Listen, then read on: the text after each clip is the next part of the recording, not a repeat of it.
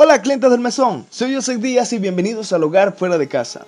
Vamos a hacer algo especial y es que toda serie que se respete tiene un episodio con viajes en el tiempo, aunque sea para complicarse. Abordemos nuestro DeLorean Genesis 1.1 y boom, estamos en el principio. Ya Dios invitó a la luz, pero resulta que la tierra es horrible. En serio, ni a Dios le gusta. Él la describe como desordenada y vacía.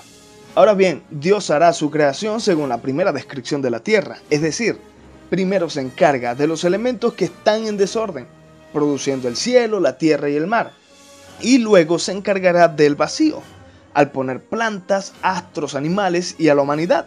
Pero lo interesante es preguntarse por dónde empezó Dios y qué fue lo primero que ordenó. Por suerte hay respuesta. Y lo primero que Dios ordenó fueron las aguas.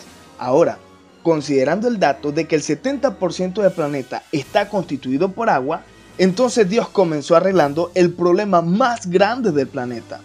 Haciendo un paralelo, cuando queremos iniciar algo bueno, terminamos matando a Adán en nuestro mundo interior, porque intentamos hacer lo bueno y lo perfecto sin habernos encargado antes de lo malo y defectuoso. Jamás intentes sembrar virtudes en un campo destrozado no es bueno desplazar nuestros problemas más significativos. Tal como Dios, debemos lidiar en primera instancia con nuestros océanos. Solo en el orden disfrutarás de lo que eres. Cubre tus abismos oscuros, desnuda la belleza de tus montañas. Si deseas iniciar de nuevo, irremediablemente debes encargarte del problema que consume más espacio en tu mundo.